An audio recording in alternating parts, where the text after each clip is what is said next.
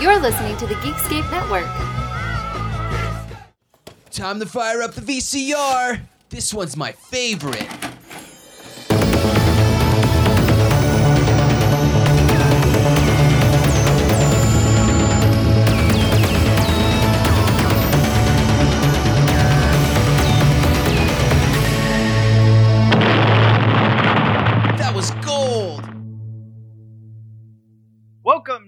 Jones in the Temple of Film. I'm Steve, I'm Matt. and we're a VHS podcast that looks at the box art trailers and behind the scenes. But guess what?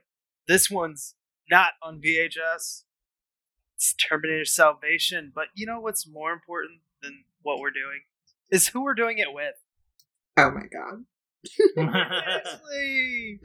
It's Ashley. Hi, I'm back. I just can't stay away from a good franchise movie.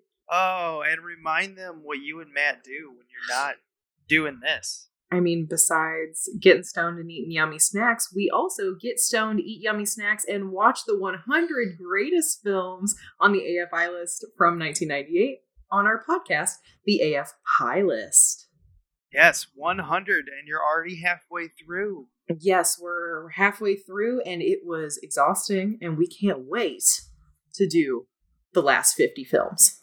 since you're through 50, do you think that they should? Well, obviously they'll update it, but do you think it should be updated with, say, like a younger perspective? I would say that it's not obvious that they will update it because they updated it once 10 years after, and now it's been like 13 years or something, Mhm. or 12 years Mhm. since. And I just don't know if there's a plan to update the list. And the last update was very, very light. It was pretty much the same, or if they were adding any movies, it was still a bunch of older movies, which is fine. They're good. For the most part, this list has been very good. Um, but I do think there needs to be some kind of younger perspective because I think we have had very significant and like memorable films in the past couple of generations here.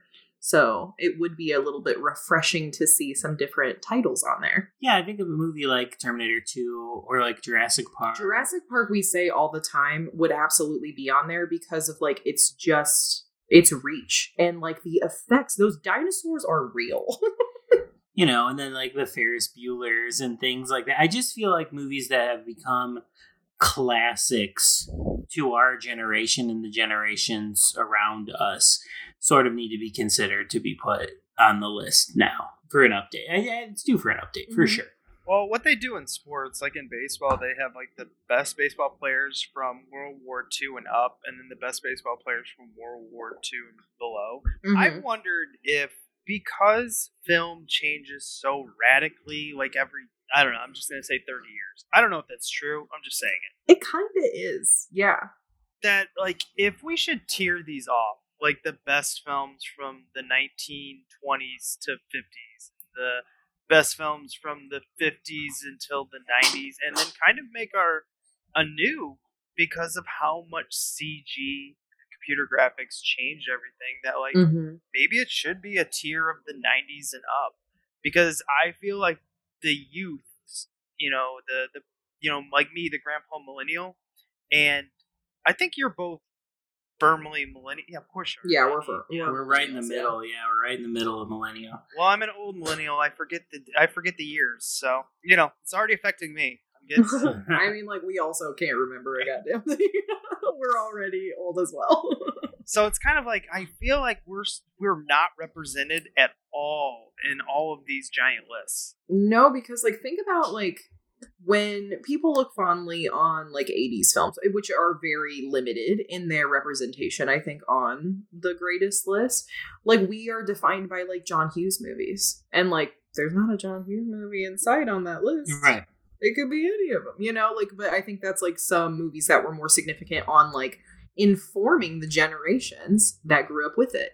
And a lot of those movies that were in the 60s like they informed that generation. They were talking about a lot more about political stuff back then. Well, we have those movies that are happening like in the 80s and 90s and early 2000s that could be reflected on even now but i'm just assuming that when you make a list you kind of like don't include stuff that's so recent because you almost need to see their lasting effects but like now the 80s and 90s were a minute ago you know Yes. we're 30 now so like That's 30 years. You just said every 30 years films change. Yeah, we're due. It's definitely due for a new, Absolutely. a new make like makeover with some definite like retrospect looking at. I would call it a stuff. refresh. yeah, absolutely. It's definitely due for a refresh. Yeah, because there are no John Hughes movies. Terminator 2 is not on there, you know? And I think these are, and it, their rubric of like being the first, T2 is a groundbreaking movie for special effects. So why isn't that included? And then, like, yeah, John Hughes, like you said, informed so much of a generation. But I guess I'll just be stuck watching like Mr. Smith Goes to Washington. Yeah, that's the irritation. Where you need to have kind of like a tier of aged voters. You know, Mm-hmm. Your 80s and 70s get so many points. Your 60s, 50s, 40s, 30s, 20. You know what I mean? Like Yeah. where there's like you can't have too much weight on people that are older, too much weight on people that are younger when it comes to these. If they even do it that way, that's the way I would do it. But I don't know if that's the best way. But that's a whole different podcast. I think it's so so interesting that you get to look through all these generational great movies. Yeah. 30s, 40s, 50s, 60s, and some 80s, 70s. You know, I, I did the Star Wars, so they Mhm. at least hit. You know, Jaws is on there, so they hit some 70s. Very few 80s, like you're saying now. Like what? Yeah, E.T.? what's in the 80s? Like just E.T. E.T., Raiders, um, But it's pretty much just Spielberg. yeah, it's just it's- Spielberg. So I think it's because like clearly, and that's why we say like obviously like I think Jurassic Park would fit in nicely because they obviously respect Spielberg, and a lot of most people respect Spielberg. I think as a filmmaker and a visionary, and like the themes that they were presenting in Jurassic Park are like very specific themes that are. It's like Mhm. the, the play on like God and man made and like dinosaur extinction like the effects were incredible Yeah. there's a lot of stuff going into it where i think it could be included on that Right. but other than like the the prestige of spielberg like there really aren't any movies like on the refresh they added like toy story Titanic. titanic which i think is just like i see why but like i think there are other movies that could be included on the list rather than just a couple ones that really did well at the box office Yeah, I, w- I would be really interested when you get to the end of your list of like what ones you could easily kick off to put Mhm. on modern. yes And I think there's gonna be there's gonna be a lot. I mean, there is a lot of stuff we've loved. Don't get me wrong, Mhm. for sure. And maybe it even is like a 50-50 split. I don't know. I'd have to go back and look. But like, there's a lot that you can that we don't need that are not like in in any way could be considered the greatest of all time. Sorry, sure I talked about the last episode. Talking about it again, like Annie Hall. Come on. Yeah. Jesus Christ. There's no way that that's one of the greatest, 100 greatest films of Birth of a Nation. Got kicked off the list already. You know, no way. No way that's one of the best American films of all time. No. Come on. I look forward to when you finish it to see your list, you two's. Yeah, I think we will do like a special um celebration episode where we kind of like we'll probably take a week. It's going to take a while to kind of reorganize. I think what we're going to do is like reorganize the list in a way and we can like share it on social media and kind of just go over the the high points of where we would put some of the films they suggest would be the 100 greatest and then like we would have like a whole section of where we would talk about our nominations for it, I guess. Yeah, nominations for the next round if Mhm. they do it again. which would be really fun to do like with friends like we would obviously i feel like that would be fun to have like a series of having people on and just kind of talking about like what they consider like in their lifetime maybe Mhm. like what are some of the your best movies and i'm sure steve you would probably put like the terminator like some kind of fa- franchise into the mix Well, I mean, you got the Terminator that like so many people copied and made. mm-hmm it changed the sci-fi genre, the sci-fi horror genre, Alien and Terminator. yes they both did I mean, when that's such a respect when everyone else tries to rip you off. It's also like Spielberg now we're in a time like presently and even like I would say it was more popular like a year or two ago where that Spielberg kind of vibe with like Stranger Things and you know there's just so much like paying homage to that kind of creator and it's like that means that he, they were clearly doing something that left a mark for us. That's part of my like things you have to hit on a checklist to be a classic. Is Mhm. did you make an impact? Yes. And yeah, uh, Annie Hall. That surely did make an impact on me. I've seen it twice, so I So have I. It's awful. I gave it a chance twice. Either way, I was like, meh, okay. yeah, it just wasn't for us. Let's get into a movie that I know, I know is for you two. And I know Ashley's like, I'm doing this one, and I don't care about anything else. I'm doing yes. Terminator Salvation. We've been fighting a long time. We are outnumbered by machines. Humans have a strength that cannot be measured.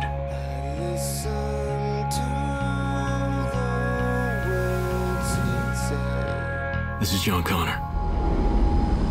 If you're listening to this, you are the resistance.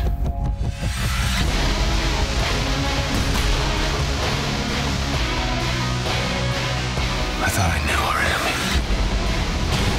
Something has changed. Skynet is taking human prisoners, replicating human tissue. Let's see what we've got here.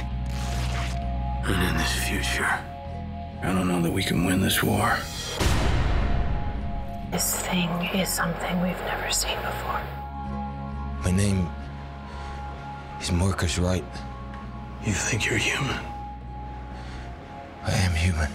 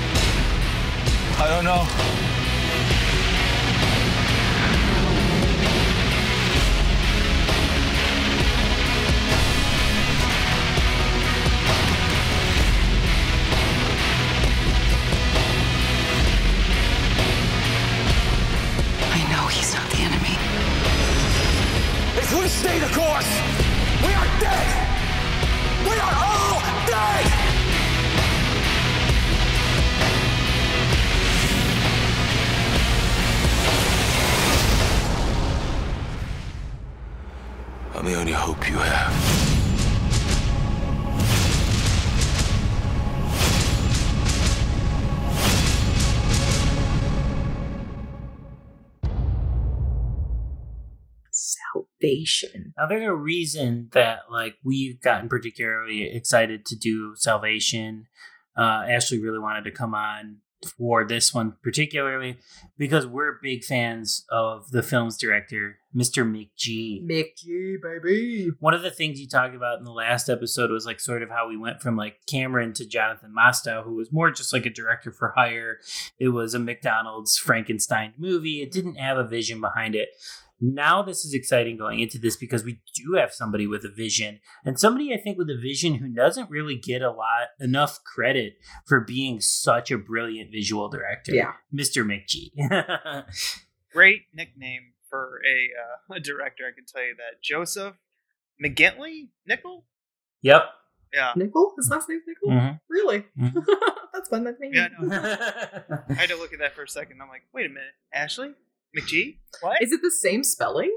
well, it's N I C H. No, no, no, no, no. It's never the same spelling for me. Why? but that's Nichols an interesting last name because there's a lot of ways to spell it. oh yeah, like no one ever knew how to spell my last name. they always added an S to like Nichols, like the Mm, yeah. trolls or whatever. But yeah, McG, I think yeah, he like gives himself like kind of a, a star name, and Yeah. like you know what. I think the McG he almost like branded himself. Right. Exactly. and and like it feels like a brand because Charlie's Angels early on, I'm obsessed with Charlie's Angels. Like Me too. I adore it and what he did with that film I thought was so fun and fresh and interesting and exciting and like his action sequences are always wonderful. Right. And and even even going beyond that, like into like Charlie's Angels uh two, which I know doesn't get as liked it. much sort of praise as the first one does, but I think it deserves it. I think it is almost as good, not quite as good, but like almost as good as the original and visually amazing. Mhm. And then recently we've seen McG uh, kind of come back with a vengeance with uh, the babysitter on Loved. Netflix, uh, which is something that uh, we talked about on this podcast and, and comes up quite a bit on this podcast, uh, being uh, one of the more recent horror genre things that we've like fallen totally in love with. So uh yeah, McG's kind of an awesome guy and having him kind of come in this series after such a lackluster visual movie and come in with like a visual arsenal and and do something that's kind of different for him because prior to this it had just sort of been more Full throttle. you know, like the the Charlie's Angels kind of things, and uh, and now him doing something within a, a different franchise and darker, more serious, I would say more grown up. more grown up. But it's really cool to see his style put together with the Terminator mhm. franchise. Yeah, I, I can certainly say that McG came on hard when he like came out with these. Charlie's Angels made a ton of money. Charlie's Angels Full Throttle made a lot of money. We Are Marshall didn't because I just don't think I think there's so many damn sports movies that come out. And it I think when that one came out, I think it had already like it was too late for big sports movies. Right, it was like right after like Remember Friday the Night Lights and Remember the Titans, and by that time we didn't need We Are Marshall. Yeah, but Terminator Salvation made money. Not as much as say like T2 or anything, but it made money. And this means war made money. I've still never seen this this uh, means war. that it was it's bad. It's unfortunately pretty bad, but Did I uh, see it? Yeah, that's the Don't Reese remember. Reese Witherspoon, Tom Hardy, Chris Pine, spy versus spy romance triangle thing. I would say that's the most like Hollywood movie like type of uh, it's I think it was mainly like here's a really good cast, make a movie around Right, it. right, right. Three Days to Kill with uh, Kevin Costner. Kevin Costner. Never, I've never seen that one actually. Okay, well, it's it's. I, I know a lot of people say it's bad and it didn't make money. That was the problem. Is you got a couple of these where you're like, uh, you know, what type of director are you, McG? I think he actually determined what type of director he was with the babysitter, where Yes. Netflix goes, you know what? Yeah, not only that, we're going to give you another movie called The Rim of the World, and we're going to let you do a sequel to Babysitter. So bring it on. I think he's found his his niche. I think it's always been there because, like, obviously, I see Charlie's Angels, and I would, if you watch Charlie's Angels next to Babysitter, I think there's a lot of crossover Mhm. parallel in style and filmmaking.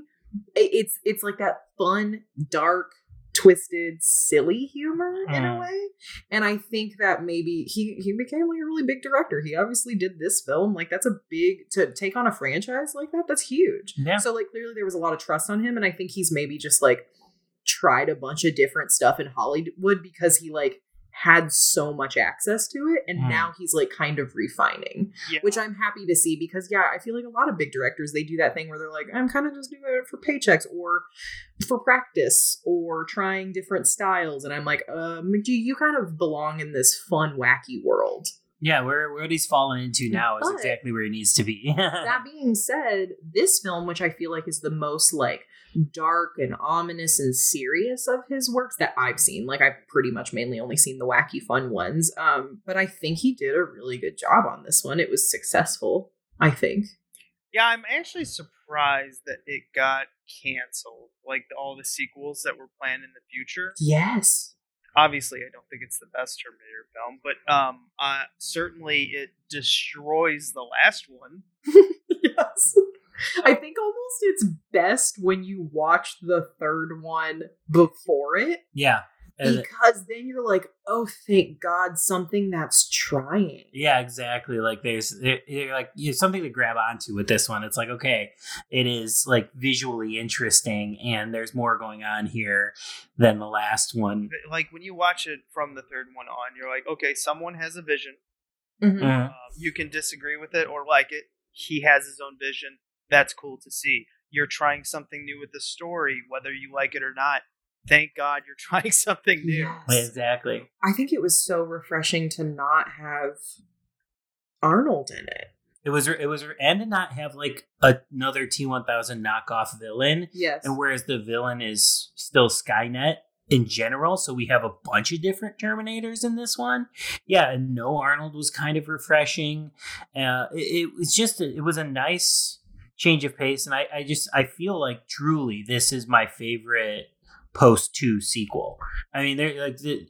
Uh, spoiler alert for the upcoming episodes i feel like this one just blows the other two out of the water still too this one to me always gets one thing right is you're you're actually t- like the nice thing about James Cameron was he had a vision he stuck to it and he created what he wanted to see McG creates what he wants to see on film Mm-hmm. and I could really really tell from behind the scenes. And it's kind of I love to see solo visions. Yeah. we just don't get it enough and it started in the 90s i'm sure it started before that but i recognized it in the 90s with the you know too many cooks in the kitchen and you have the frankenstein movies put together. And matt and i have covered a lot of them because it probably more started in the 80s uh, but in the 90s it's prominent. There's so many. Of course i don't have an example right now but we've covered a bunch of them. Yeah, it's it's nice. To it just you can feel it when a filmmaker Is excited about his own project. is is yeah, It, and and has like a singular vision too. Like when you can feel it when this is coming from a filmmaker or an auteur, if you will, if you like are looking into like film theory or whatever, you can tell versus something that has been manufactured and or Frankenstein. Yeah, and this one, I think the conceptual visual, the conceptual design of all the Terminators and the Terminator world Mhm. after the after Judgment Day, the second Judgment Day, which this film kept, uh, which I thought was a lot of respect because I think they should have Mhm. erased the third one altogether, but because it was set in the future, 2018. th- eh, They're like, whatever. That last film doesn't affect us. We'll just be respectful to the people who made it. And I I- think actually s- the reason that was was because some of these German producers stuck on. Yeah, I think it's really interesting too, like a conversation of like the the reboot and sequel format now, where truly we are in a time where it's totally fine to just erase certain parts of the franchise.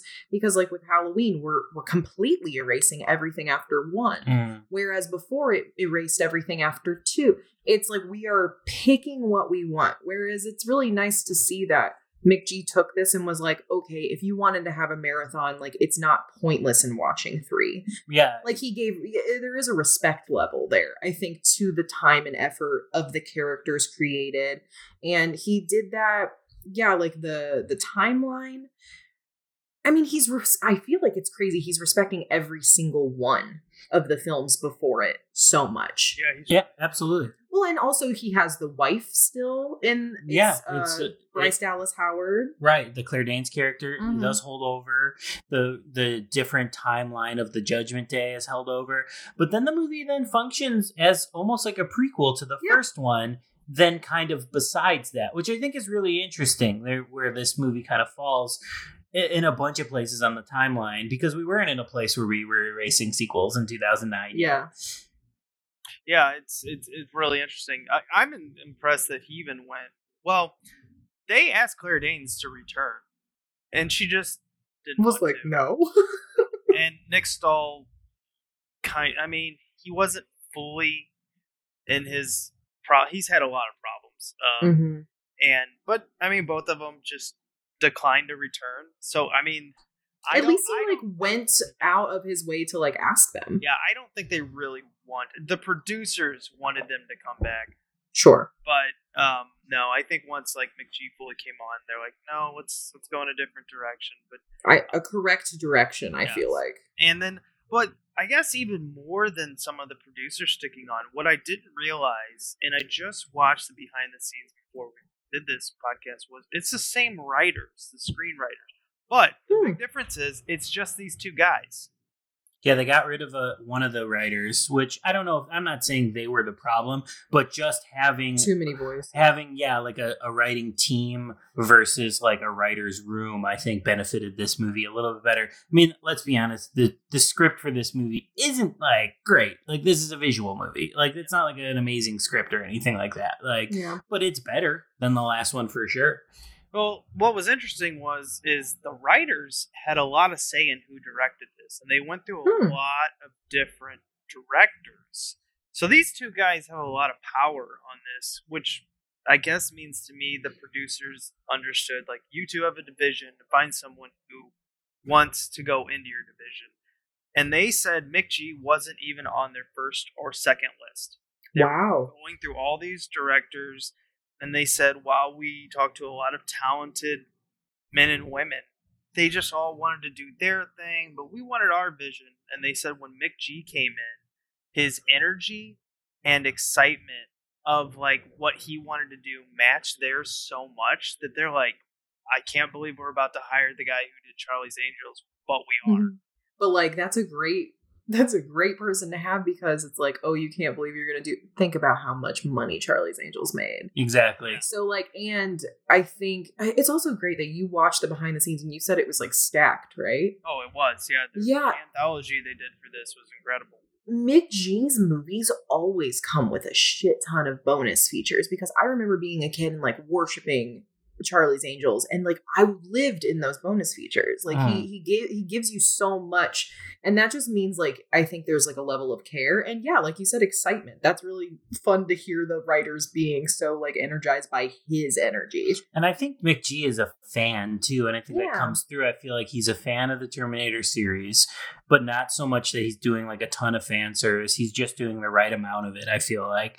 He's Um, following the story that was presented in the first two.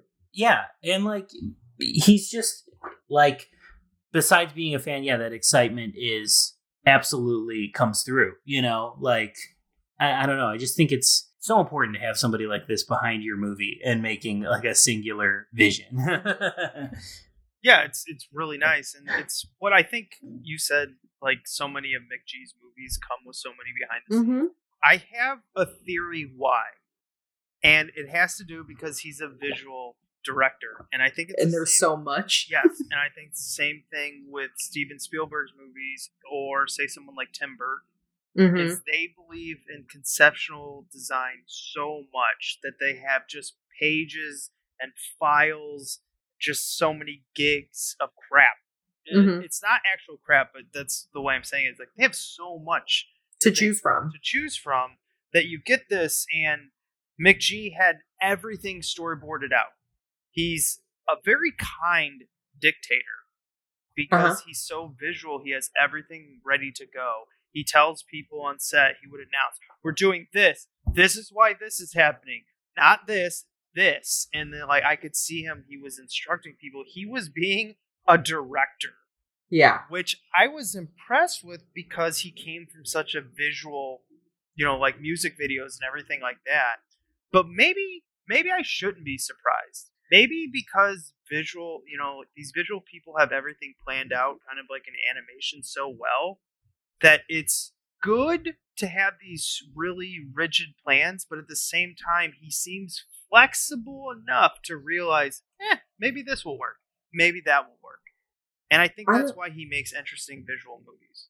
I don't know if it is like a thing. Like, there's so many people. We've been watching so many movies during like this quarantine time, but like, so many people did come. Like, a lot of visual people we love came from music videos, Mhm. and like, I think there is something very specific about the brain of someone who can create a successful ba- batch of music videos because like there are so many like moving parts, and like whereas a lot of people are like, oh, we'll think of it later. I think it is way more like purposeful and well intentioned when they literally can see there's also a, a sense of clarity almost where you're like i can see this entire thing from start to finish. That is so much brain power that i don't even know if i could do that.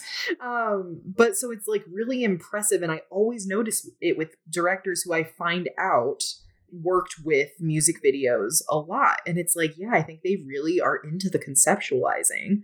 And then i think everything may be easier for them because they're like well i already know how it's supposed to look. And also I, like there's a sense of like if something goes wrong well they already know how it's supposed to look so they will find a way to get it to the point of which it needs to be. They don't just like panic. I feel like a lot of film productions you can tell just fall apart because one thing went wrong like someone backed out of casting or some effect happened but like you know you just gotta like rally and get it going. Well, I imagine that's okay. So Ashley, you've acted. Uh, Matt, you know, you've written, directed. Imagine going into this when you're an actor or anyone production everything. If you've got an entire script, that's good. Obviously, we need a set script, which is Mhm. so nice. But your mental models in your head can be different off of the written word. You can Yeah. read it and have a different mental model than the actor next to you or the set designer next to you. I wonder, like, if they put same thing with animations when you have them all put together on these storyboards, everyone's mental models of what's Matches supposed to be up. happening is starting to match up better, Mhm. and you get a more cohesive movie. No, I think that's totally what it is. It's like that's why I think I always say in life and everything the the art of communication is so valuable because like the more you understand about someone else's mind and like especially if you have like the common goal of like getting an image to be as exactly how you want it to be, if you can communicate it clearly and other people can understand it, it makes everything so much easier. We were just watching a movie. What watching where we found out like they were writing the script as it was going? Oh, it was Wes Craven um on Scream Oh, 3. Scream Three. Yeah, the movie was being like written as they were making it, and it's very obvious. Yes. and, and Wes was yeah, and like Wes is I would say like a almost like a visual Yeah. creator and everything. Mhm. With the first two films, I think they're companion pieces. Well, this one, he was like forced by contracts. The the studio was a nightmare. The writers were all over the place. He didn't like anything. So literally they were fixing it as they were going Mhm. and you can tell that there was like a disillusionment there. So it wasn't driven by him. No, it's driven by the studio, It was and you driven can by tell. the studio, and you can tell. I still like the third one, but like it's you know Well, you know what it's it is. bad. yeah, you know what it is, though. You know, like so there's like a huge difference. That's an example with like literally a guy who is known as like a horror god, and he has a clunky movie because not everyone was on the same page. right. Yeah, Yeah. and I, I think it always helps when Yeah. everybody's on the same page. So this one feels like everyone's motivations are exactly the same. I'm glad you. I'm glad you brought up Wes Craven uh, here too, because I did want to, and I didn't know how I would work this in here, but I did want to bring up the movie Terminator Salvation. It McG is doing it like a horror movie, Mhm. which I found like, which is something watching it this time I noticed for the first time how how much this feels like a just a genre like a horror movie where the third one doesn't feel like anything and you know the the second one is so much like an action like a 90s action movie it's kind of cool to go back to sort of the first one's vibe with this one doing a to- totally new thing but like felt very like horror-y Mhm. Which is cool to see McG do Oh yeah, especially in the field where that Terminator comes at John Connor's crawling and just won't quit, and he has to Mhm. his head off. That has the Terminator One feel right away, where you get the sensation or you get that feeling of like these things won't stop. They They're unstoppable. Yeah. they're, they're just gonna keep coming. Blow off one's head, you got another one down the street waiting to come get you. The threat is more apparent in this one. The threat was so light in the last one, and it was like, oh, are we only afraid of the woman in the red suit? It's not as scary throughout, but this one, it's like those things are everywhere, and they're gonna get you. Yeah, and, they, and there there's giant ones oh, the big ones. There's flying ones. I love the T six hundred. They look like fucking nightmare fuel. The like bullet head hmm s- exoskeleton, scary, terrifying, like kind of smashed together look of the T six hundred. Uh, yeah, I love all these weird Terminate. They're they're they're cool. All the different threats in this movie. Yeah, the T six hundred has a great nickname too, called Skin Job. that even sounds like a menacing like horror villain. Mhm. Yeah. You know, it's, it's like Michael Myers isn't gonna get you, but Skin Job will. yeah.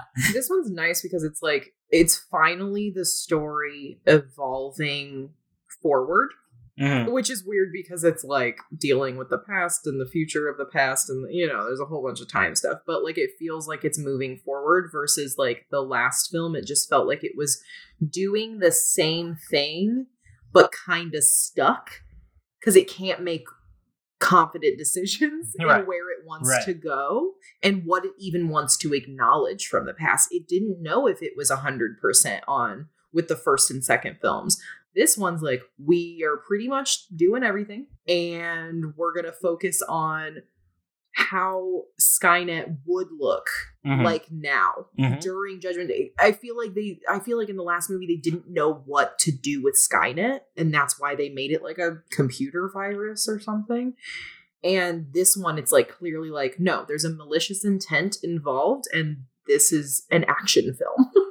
Yeah, I like that we get to see like we some of the best snippets from one and two, like intriguing snippets, I should say, like the little morsels of the future that we get. Like we get the opening, great opening scene in two with the exoskeletons walking and crushing Mhm. the skulls, and we get the and then we and then we go into the movie. You know, we get these just flashes of these of this past, and now we finally get a movie where we can exist in that world and it and it, it was exciting kind of going in not having seen it before being like oh cool we're finally going to get to see the fallout of judgment day and like the war of the, Mhm. with the machines and everything like that Finally. and if i think it finally like and it delivered too like it kind of gave me in a new in a different way than i expected because it wasn't james cameron's vision of judgment day but in a different way than i expected we kind of got that movie and i think that's really cool mm-hmm.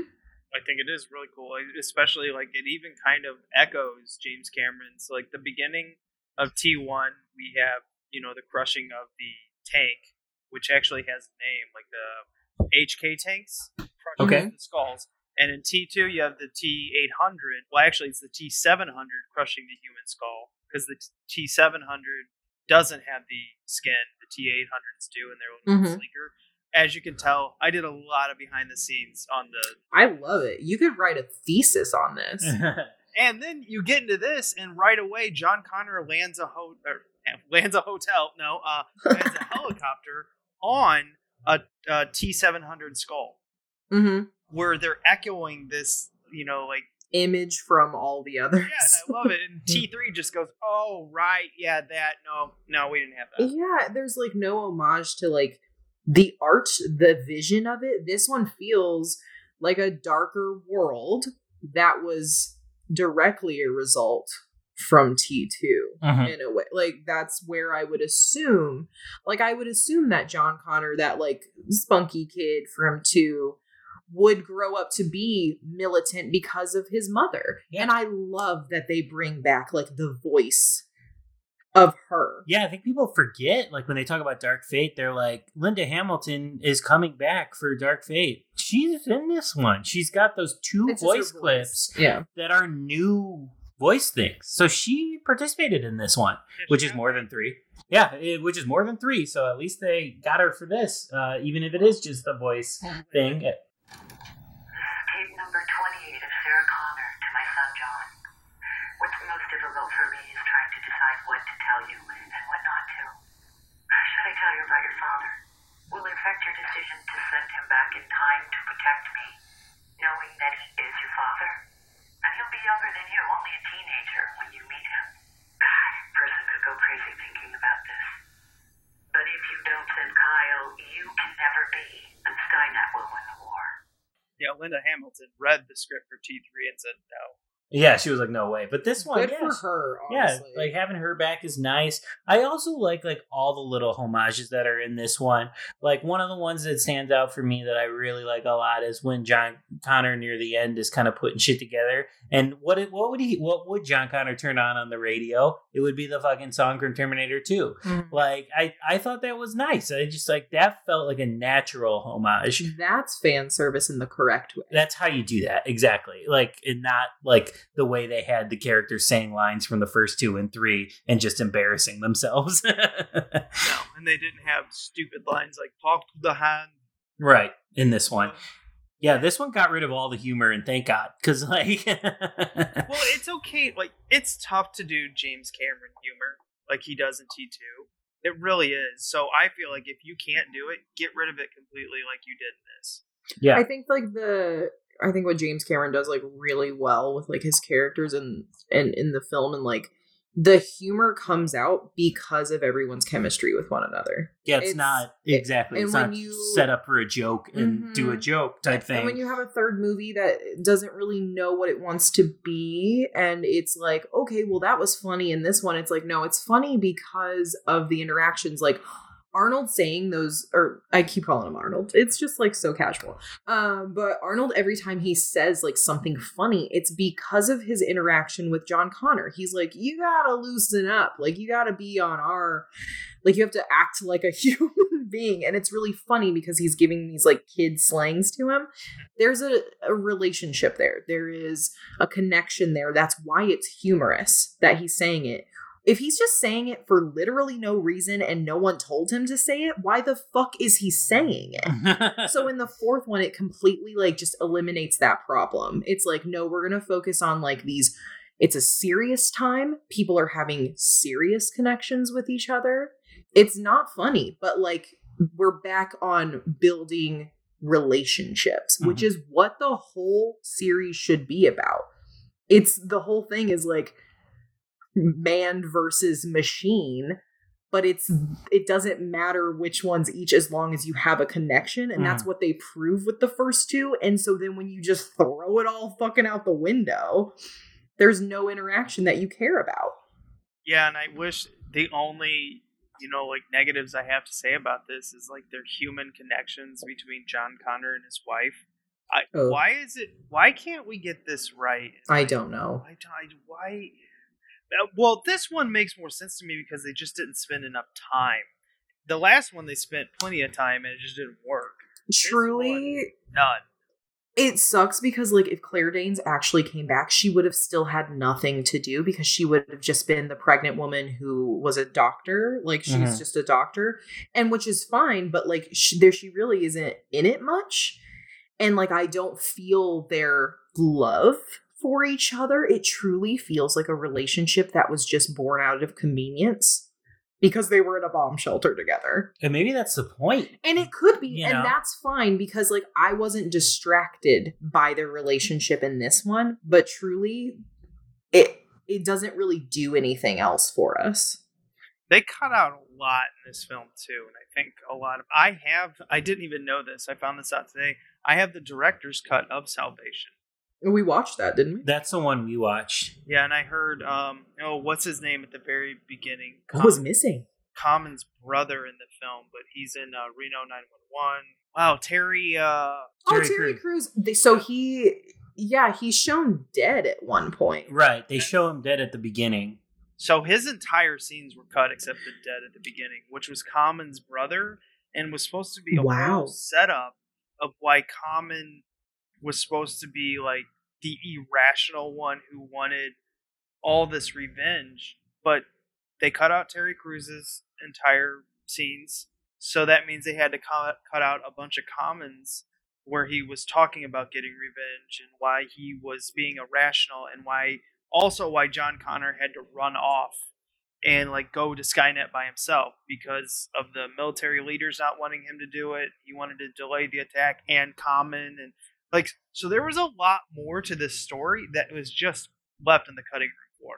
Yeah, and that's really interesting because, like, in the director's cut, they also do not they do not go into the Terry Crews thing. You see him dead, and then I thought it was interesting because I was looking in like the credits. Terry Crews' character had a name, so I was like, "There's definitely a deleted scene. Yeah. There's definitely a scene missing because like they just show him dead. They truly don't talk to him at all. I don't believe. Yeah, no, no, no. He's just dead in it. I, the director's cut. I think the only difference is there's more uh like blood and violence. There's the boob shot that's in the the R-rated cut, and then there's more fucks in it. That's the only real difference. Yeah, I, I honestly think it's a bullshit director's cut then. Well, I just feel I think no, I like the director's cut in that I feel like it is closer to what you know was intended because of the PG-13 of the theatrical cut because I think like having like the fucks in it makes it more normal and Mhm. having those cut out feels weird like it feels like it's being PG-13 you know and then like the gore and the violence stuff it's necessary it is yeah there's not much to the director's cut and like story stuff but at least it's back to like the version it should have been It should be called an unrated cut Yeah. versus a director's yeah cut. it doesn't have any new scenes or anything it's just gorier and stuff Yeah, you nailed it. It's an unrated cut. It's not a Mhm. director's cut. McG got this movie taken away from him in the editing room, and he had no power.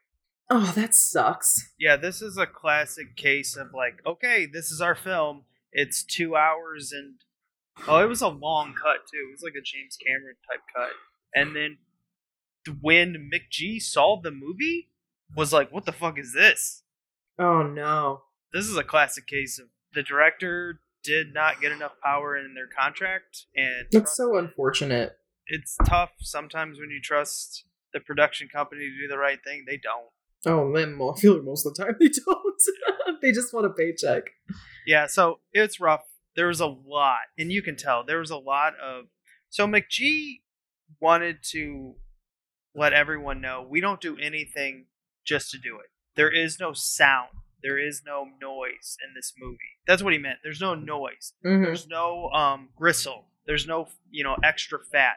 Everything is done for a reason. We have this. We have this. So he was trying to make a chain link movie where this scene builds to this scene, and then this scene creates this. So he had that, and it was taken away from him. Well, that means like that's just like nice to hear because he cares about the franchise.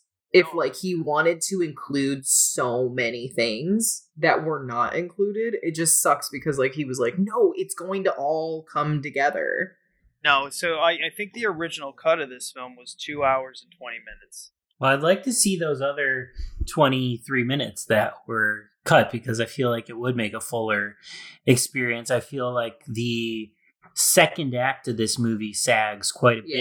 But I think if I had some more context, if I had some more scenes that sort of justified why the middle part is more set up and less, you know, payoff with big explosions and stuff like that, if I had a little bit more to chew on, I probably wouldn't have, you know, kind of checked out a little bit during the second act like I tend to do when I watch this movie. The theatrical cut is one hour and fifteen minutes, and McG's original cut was one hundred and thirty-eight. Wait, one hour and 15 minutes? No, uh, 115 minutes. Oh, 150. I was like, what? What? They cut everything. No, so it went from 115 minutes, or it went from 138 to 115. Mm. I don't know how long the you know director's quote unquote unrated cut is. It's two more minutes. Oh. It's only two. Yeah, it's truly just an unrated. It's just some like extra gore and some titties. It's a, a classic case of bullshit, so they can put more Blu-rays out there so people buy them. Yeah. I think though, we- having seen both the theatrical cut and the director's cut, e- the the two minutes helps it be. It feels more like a Terminator movie because it is a little neutered in the theatrical cut. The fact that there's no blood and no swearing in the theatrical cut is super weird. It feels wrong. So like having that put back in, I feel like the director's cut is the way you want to go. But unfortunately, we'll never see the actual director's cut of the Yeah, movie. I wonder why. Like if it has to do with like people don't own rights to it anymore, and it's a pain in the ass, and it'll cost too much money. I uh, because Warner Brothers owns all this still, don't they? Well, so, sometimes when they do these, you know, the director's cuts and stuff like that, they'll the studio will throw away the stuff they don't end up using. So there may be a chance that everything from his cut is gone. So unfortunately, we may never see it. If they saved it, then we could. But if they didn't save it, then we may never. And I would like, why would you ever throw any of that away? Because you could just turn around in ten years and sell. Do a special edition. Yeah. Truly. Well, usually the studio changes are coming from the studio, and they never want to admit they're wrong. And that's unfortunately why we'll But never see. now But with the Snyder cut, this is Mhm. now going to change everything. we are now entering a time where directors are getting an opportunity and i think we will pretty much be able to tell if it's worth it if studios will finally let them do it Yeah, um but if it doesn't do well yeah. If the Snyder cut doesn't really get anything, any if light, any fires. still a piece of shit like we are expecting is, I know, um, all the directors, we get Snyder. to do it. Snyder. Like, I don't give a shit about Zack Snyder. Truly, I cannot. He has let me down so many times. I've, I, I'm the he last. can be a cinematographer or a visual effects artist. He is not a storyteller at all. I'm the last. I'm the last one beating the Zack Snyder drum. I, I really am hoping for the best for him, but yeah, I mean, he's let me down Time so time many again. times that I don't know why I'm. I keep rooting for him, but you know, I can't help it. I'm still rooting for the guy, but uh, You also want to expose like the studios who like change the vision because you're like, well, maybe they change his vision so much, and I'm like, no, his vision's still not. yeah, the movie's still gonna suck. But like, I do want to see his vision come out, and yeah, it could. There could be a ripple effect if this thing's a huge success. we could see number four McG do something. yeah, there could be a McG cut that we could that could come out because they might just drop it on streaming like they're doing with the Snyder cut, where it's like that doesn't cost them anything. It's just an upload, and then it's more views they're gonna get. So like, if if Snyder cut works, we could see more of these. Mhm. Yeah, you probably just need regime changes for this to happen. Where like a new regime comes in and says like, "Oh, you mean the Terminator Salvation was actually a lot better before they touched it?" Well, it's embarrassed the last regime and put it out. Well, also it, it is a matter of like when a studio's gonna lose a contract on it, Mhm. when they're gonna lose the rights to it, because truly now that films are changing hands so much, it just takes like one higher up at the new studio to be like, oh, I like that movie. You want to do something else with it? Go for it. Like it just takes like one Mhm. head of a Mhm. studio, and like it's not that unheard of because these studios are being swallowed up by other corporations constantly. Mhm. You don't it's hard to find some studios who has the who have the rights to things now because like we do events in the city all the time and it's sometimes you're like I truly don't know who owns this. movie. yeah, it's impossible to find. it's crazy. And, but and and a lot of times it is movies like Terminator Salvation, yeah. where they Sequels. came yeah they came out in the middle of something and like it's not the people who owned it at first and it's not the people who own it now and it's like i don't know who the fuck would you know like i wouldn't even know where to begin Yeah. with like these kind of movies It's all about litigation. The one Mhm. can sue the other one just to keep it on the shelves for an additional two years, so it causes them not to make money. It's it's all just bullshit litigation. Absolutely, but like you never know like things are changing so fast now that like out of nowhere tomorrow we could hear like an announcement that they're going to put out like this crazy Terminator box set that's going to like complete like you know what are those studios that do that or like companies like a boutique label yeah like yeah like yeah like you, you never know they could announce there could be something in the works for these movies at any moment because it just depends on who's holding it at the time mm-hmm. So this film has fantastic visuals. We've all seen it. I mean, if you want to look at the posters, which really push the Terminator, the T eight hundreds look. Or yeah the T seven hundred actually, because they're they're the ones who are kind of like oily and black instead of silver. But by the way, guys, go check out the toys on these or the figurines. They are freaking incredible. But going into like the human characters in this, what are how do we feel about John Connor? I mean, at this specific time when this came out, if you want an action star, like you kind of go with Christian Bale, right? yeah i mean i think this is exactly what you know I think it's more of like the militant. Right. He, he they write the character well. I think for who was casted, I think it's a little bit different than what I was imagining. Like when I first saw T one, T two, like with the Eddie Furlong. But like you know what, if he is raised by Sarah Connor, who is always like you have to be ready, tactical, like methodical, and everything. Like she is training him. I can imagine him turning out to be more militant. And I think that Christian Bale kind of matches it pretty well. Yeah, I think he does a really nice job as John Connor, and I think he's uh, I'm not gonna say the best John Connor out of the franchise so far because you know Edward Furlong. It's kind of hard to compare them because it's a child. Because he's a kid, yeah. So I think as an older John, He's the best. He's much better than the last version we got. Uh, the one male character I I just don't like, and I've tried. I tried this last time to see what they were trying to do. I understand what they were trying to do with the character, but Oh. Sam Worthington Okay. as the hybrid Terminator, I really can't stand.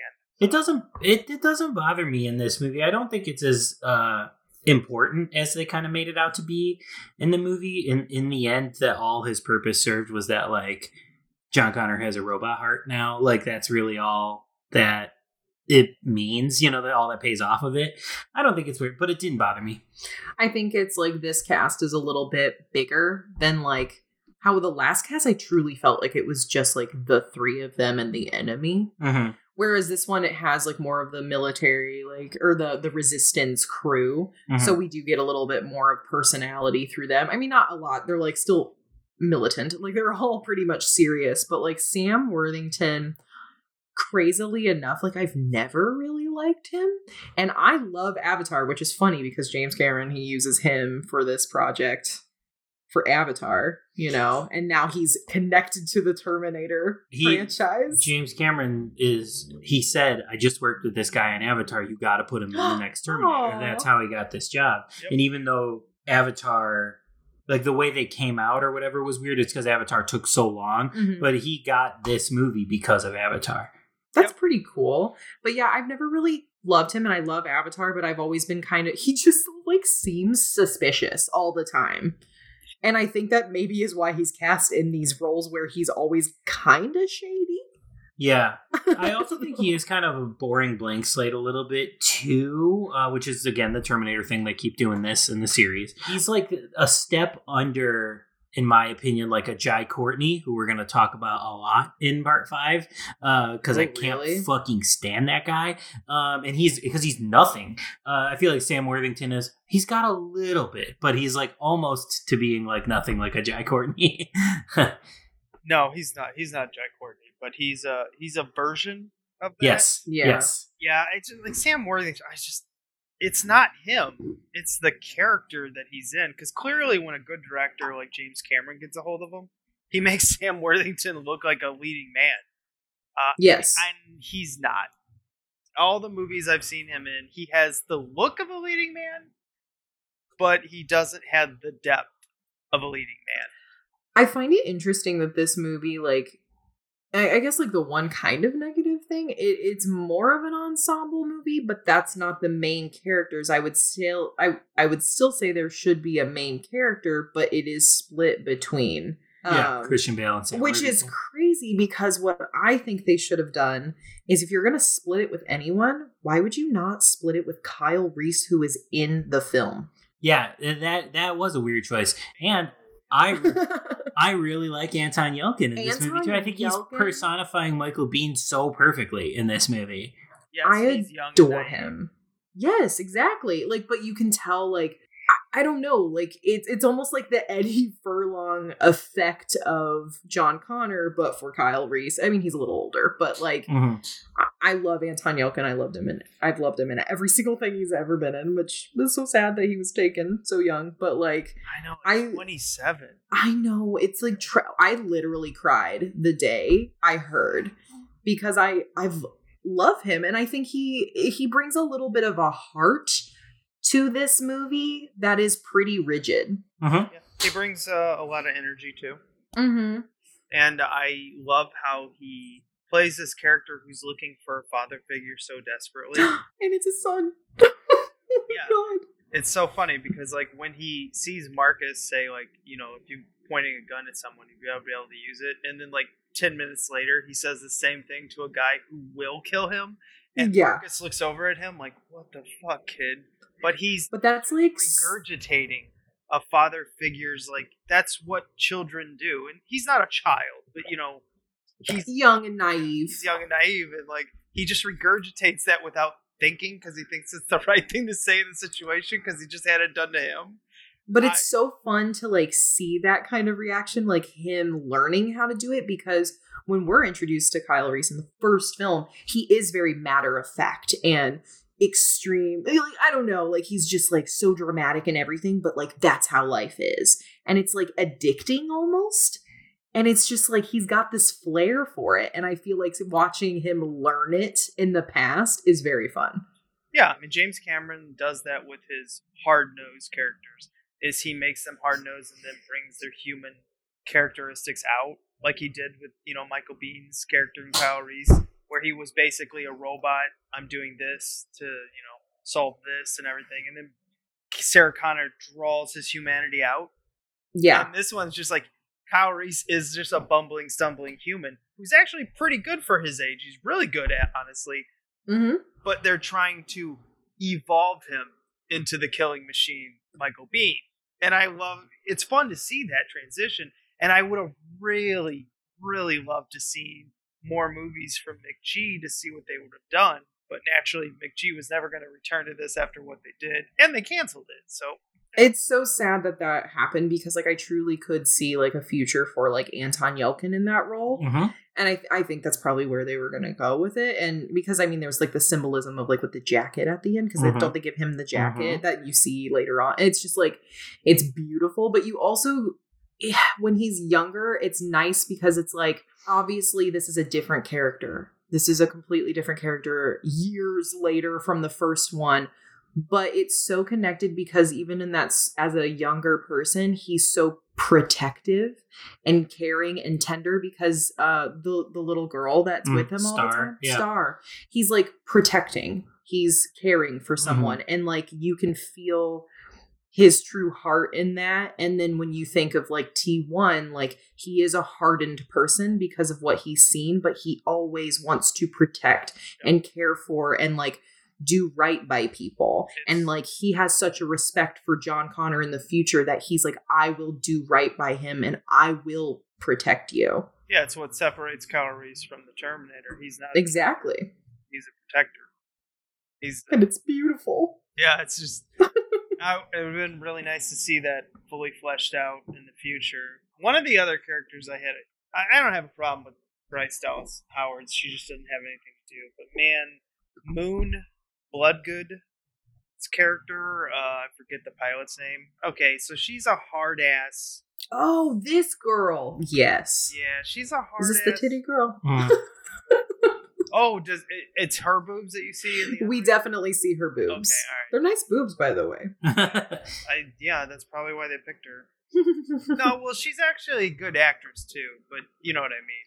hmm How can we find a good actress that will also show her boobs? Exactly. No, she. I mean, like the way she, literally, the exposure of the boobs is so strange. Well, I'm glad they cut it then. Oh God. Like when they show other, like I, I think even can't remember honestly uh, because I'm so involved in other parts of the story. But doesn't Linda Hamilton show her boobs in the first one? In the Yeah. first one, yeah. Yeah, but everything felt natural, and it's not like I'm like. Obviously, I just don't recall that because it just felt natural. Mm. It's like a. It's like a very intimate love scene, basically, right? It's during yeah, it's, that, the, right? it's the creation of John It's Connor. the creation of John Connor. It feels powerful and epic, and so you're not really focused on her boobs. yeah, it just sucks in movies where they're just like, "Oh, I'm gonna take off my shirt right now for no reason." literally that is just like for some insight like they they show up to an area and then uh with what's his name marcus and so he's standing a distance away and they're maybe gonna separate yeah. paths and then she just starts taking her clothes off and then looks at him a bunch and that's like it Yeah, I think she's doing it to try to pick him up or whatever. Like she's just being like, "Look, I'm free. I'm just gonna take my shirt off or whatever." But like, I don't know why. it's misplaced. It didn't need to be in there. So that is one thing that I would say that didn't need to be in there unless there was like more to the story that we just didn't see. But like there was, just, I'm like, is this a love interest or no? It, it, and it kind of didn't really pay off at all. Well, I, I just don't understand her character. Like, she's been fighting the robots all these years since, you know, the nuclear holocaust. And now she gets saved by this Marcus guy who's clearly an android, or, you know, clearly a Mhm. Terminator. And then she helps him escape and goes against everyone that she's grown up with and fought with. You know, they're all brothers and sisters in arms. And then you're telling me, like, just this one instance, you're gonna break everything? I I I think the that. yeah, I think what the movie's trying to sell is that she sees the humanity in Marcus. Like he, his humanity changes her mind about Terminators. But I really think what com- comes across, unfortunately, is that she just wants to fuck this Terminator, so she's letting it letting it slide. It, it does feel like there's like a love, like that's why I'm saying, like, was it supposed to be a love interest? Like, Uh-huh. are they supposed to, or is she touched by his humanity? I just don't think there's enough time spent on that Yeah. humanity connection between the two of them to warrant her big decisions. Yeah, because she seems like she could handle herself and she might have got out of that, I assume, rape situation on her own. that rape situation is right after she shows her boobs. By the way, right? Because Mhm. those dudes come up. Um, and so like she's fully clothed there, but right before that, she's her topless looking at Marcus. so it's so confusing. So, if you're the actress, are you disappointed that they cut out your your boobs, or are you really? I've always wondered that. I think it depends on what you thought that scene was for.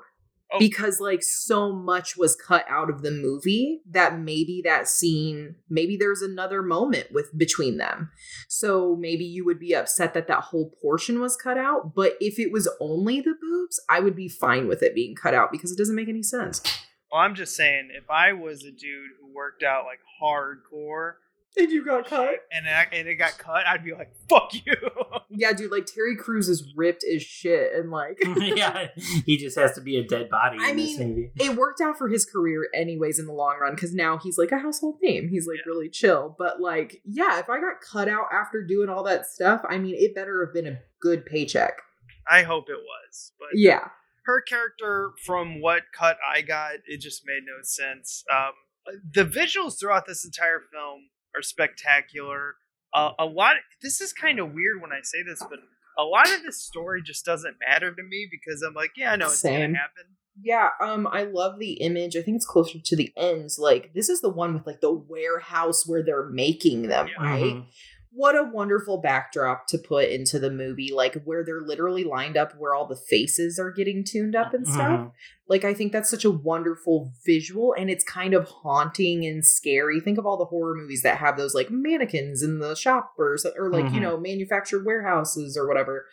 Like it's a good trope to throw into something to make it tense and visually cool. Well, and this John Connor's so much smarter than the last one. 'Cause when the last John Carter went, "What are you guys made on an assembly line?" That was one of the stupidest lines in the T3. and then they show an assembly line of Terminators in this one. I don't know if that's making fun of it or if it's just part of the story and it's kind of funny.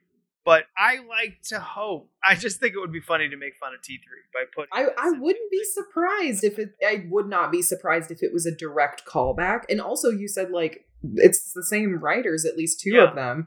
The writers could be like, oh, we should do that. Or maybe it was always intended to have that. And that's why they did that throwaway line. Or maybe in they the three? write that line and they're mocking it. True. It, it could Maybe. be. They could be making fun of the third person who got booted from the team. So I mean, basically the the second half of the story is they go to Skynet and they blow it up. We get a sweet ass fight between the T eight hundred Arnold, which is a pretty good CG Arnold. It's, it's not terrible. Yeah, it's pretty good. It's pretty good.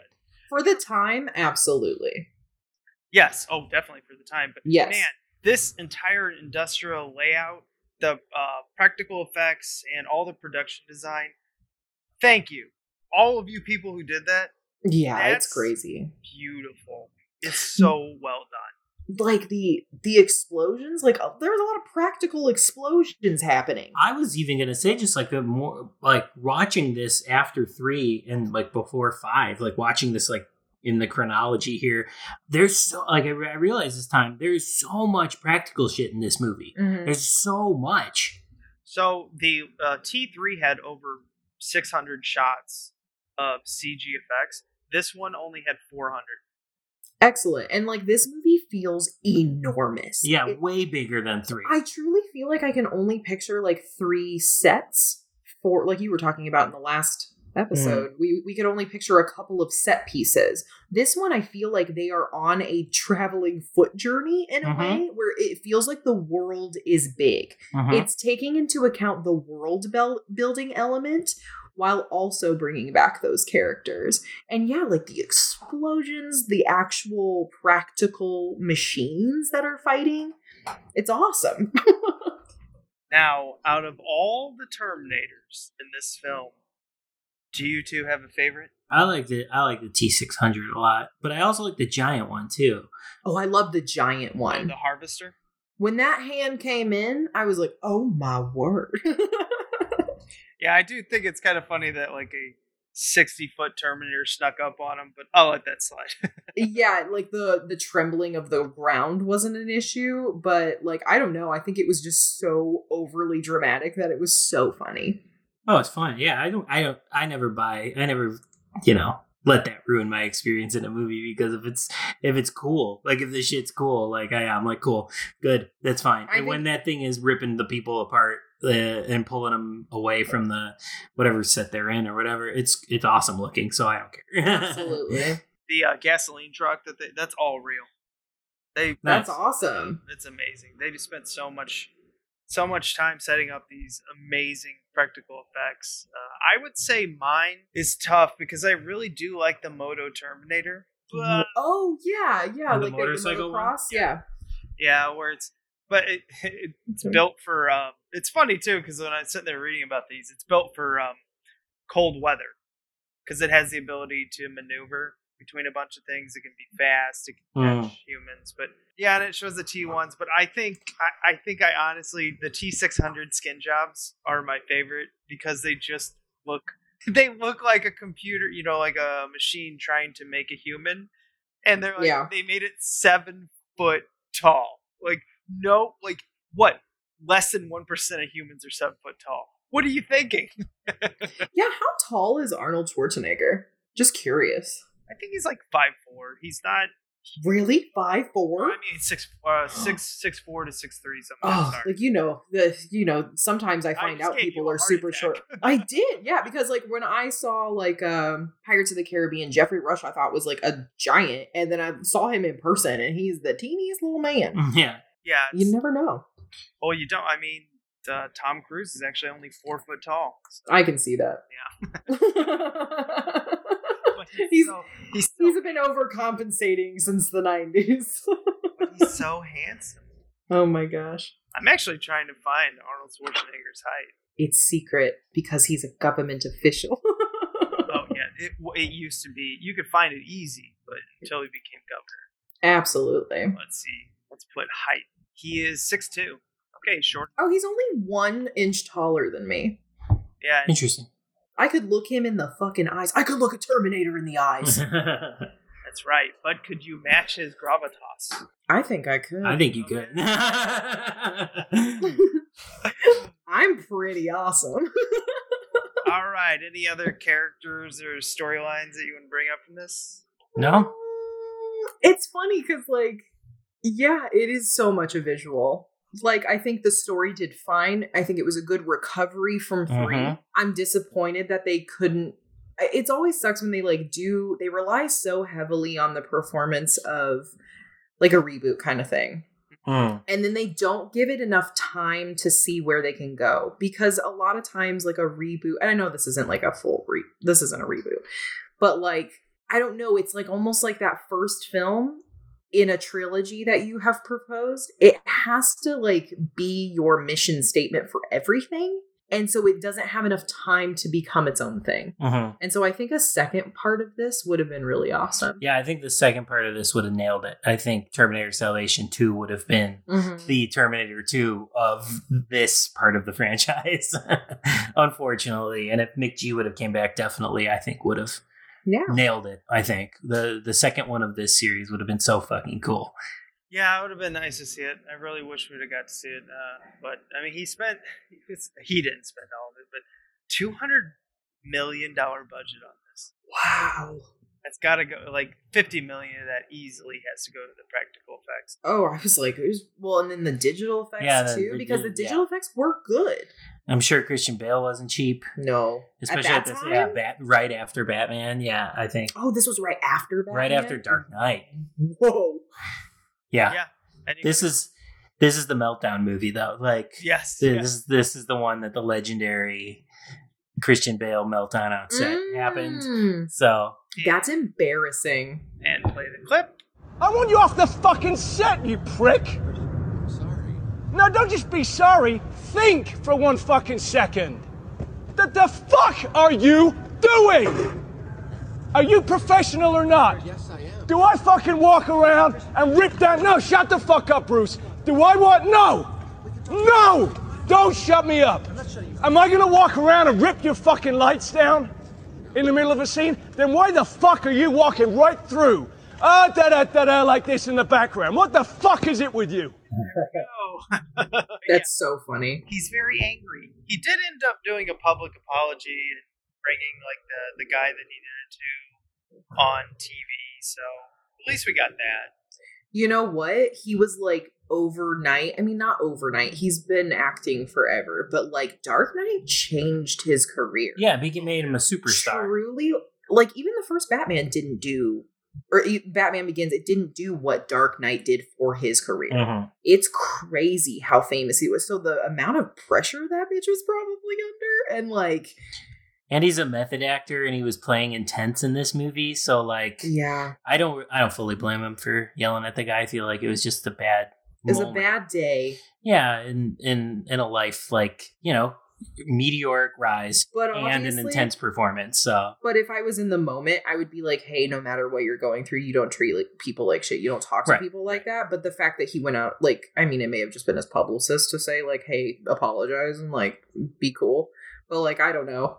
I'm trying to get Matt to watch Ford versus Ferrari. It's pretty good. I need to watch it. So he's specifically he's really good at. it. yeah, This is one of the more forgettable Danny Elfman tracks, even though this is a ton better than T3.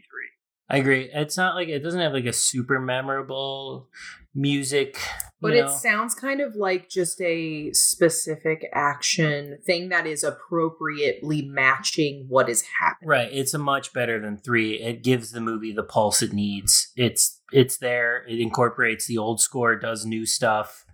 I think it's good. It's serviceable. Yeah, I liked it, but it's not super memorable. But I can't remember a sound from three. yeah, exactly. So So this actually has one of my favorite editors in Conrad Buff. coming back from two, he co-edited part two. Oh, cool. Yeah, so he's got you know, like he did the Last Boy Scout, which I always think was really well done too. Uh, True Lies. He's got and he did Titanic, of course, where he became uh, he could do whatever he wanted after that. But he still did smaller movies, which I do love because he did Harsh Times and he did a few other ones. But he's also done monster movies, you know, like Snow White and the Huntsman. Oh, that's cool. Yeah, so he- he's a really interesting editor. And he's very good at slowing the pace down, speeding it up, slowing it down. He reads the script and the uh, environment, or, you know, like what's going on, the atmosphere of the scene very well. Mhm. He's just done a few movies, which I, you know, like Training Day, which no one ever talks about the editing in Training Day, but Training Day is nowhere near as good without the editing. He's such like an a old school 80s, early 90s, like dirty editor. Mm-hmm. He has this harsh cut ability to make it flow well. E- Even mm-hmm. though his cuts are harsh, it's, It's almost like grungy versus like non or like non intentional. Yeah. yeah, I wish I knew more about editing to like say what I'm trying to, you know, what I see, but I can't. I can't put it in there. But if you look, he also did Dante's Peak, which anyone who's part of Dante's Peak, I love. That's so funny. uh, so But that's really cool that he like is coming back from the project because then he already has like a like a bias. He like he already has like a, a vibe. That's why I feel like this one kind of returns to like because think about how like depressing. I mean, two is awesome, but it's depressing. Yeah, and this yeah, this one just feels honestly, I really could wipe three out of existence because one to this all and maybe it is through having people come back like the editor and stuff like that, but the, this feels like the complete trilogy to me. It's it's one two salvation like that like Yeah. it's it feels complete to me with this with this one and maybe having somebody come back from two to edit it helped helped that the cinematographer they had on there too, he, he just does a bunch of dirty movies also, where um, stuff like Act of Valor, Deadfall, where he does these movies that are, well, he did The Babysitter too, so uh, Fantastic. and Rim of the World from McG. So he's he understands what McG's trying to put on tape, which is I guess it's not film anymore, but you know what I mean. Yeah. They No, there is together. there is something to say behind like a team. Like a really efficient team is everyone's on the same page, like we were talking about earlier. Like if you have people who know exactly what you're making, it's going to be more successful. I don't think they knew what they were making in the third film. Mm-mm. I don't know if they they were like, should we reboot it? Should we only acknowledge the past? Should we do our own thing? This one's like, okay, we're gonna like pretty much follow the story of the future, Right. and this is the vibe of where it was going. hmm That's why I don't think it's so weird to have like Christian Bale as John Connor. Like, I could imagine a world where he was so caught up in preventing Judgment Day that he became a very militant force Mhm. and it and more rigid, and I think it just works well. And before we leave, we have to mention Mr. Michael Ironside. You're barely in the film, but He's not in it. Where? What was he doing? Just well, he has to be the person in the resistance that is like the, The old villain. school view of the resistance and like you know christian bale wants to make real change and he's got to be like oh he's the staunch old he's the boomer John Connor, prophesized leader of the resistance. Soldier, you put every man and woman in this sub in jeopardy with your little frogman stunt. What the hell are you doing here? What did we find down there? We found a solution, Connor, that can end this war once and for all. Skynet's a machine, like all machines. It has an off switch. Still love you, Michael Ironside. Yep. Character's useless, almost, almost, but uh, still love you. So, do we have anything else before we go on to the museum? I no think I'm good.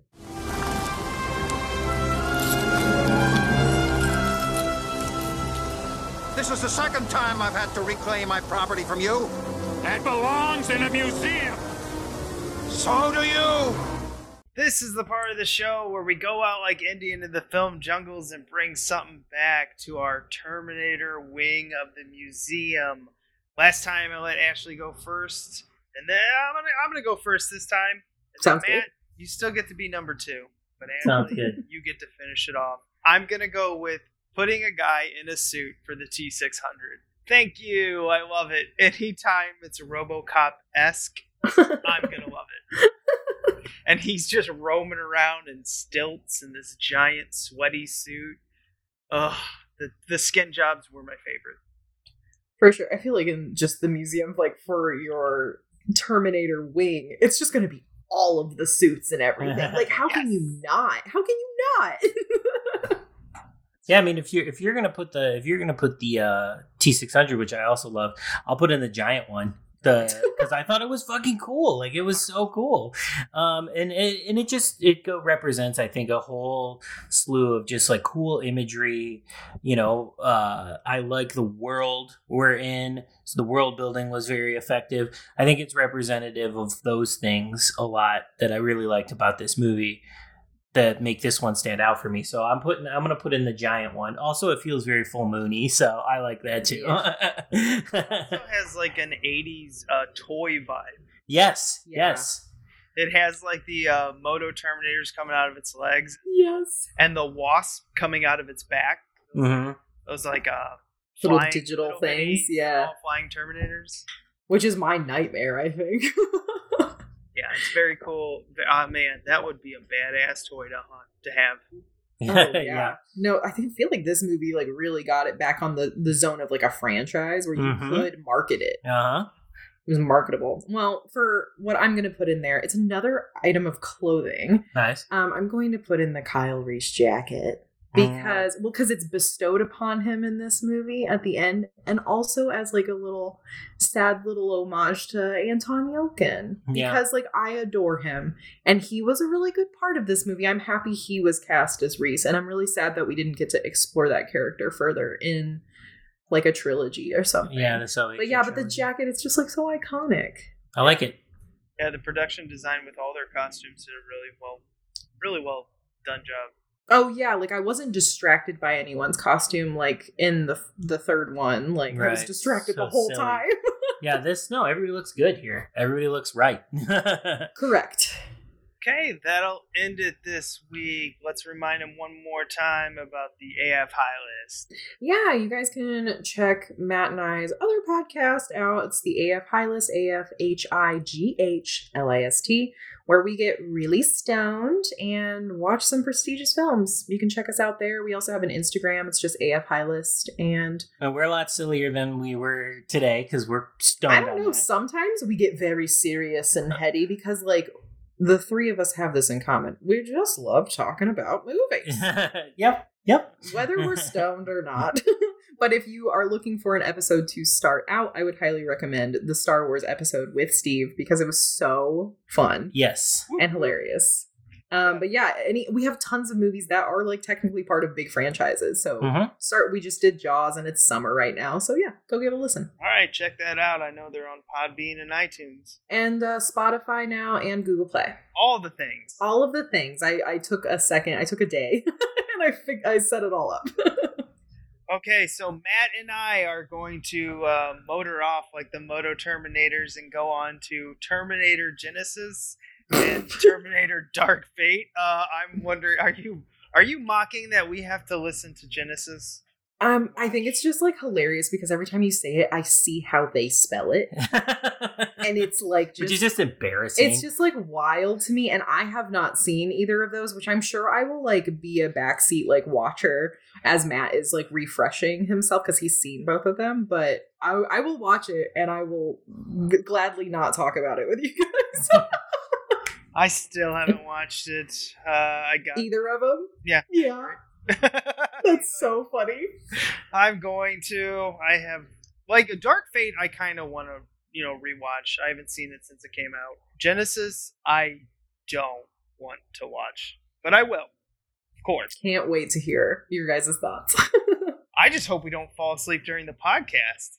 Yeah, right. Oh my god. we'll just do a 20 minute one. talk about going all downhill from here.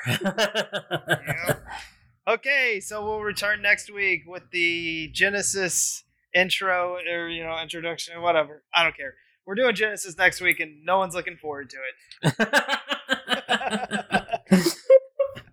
Uh, so remember to be kind. Everyone. Everyone.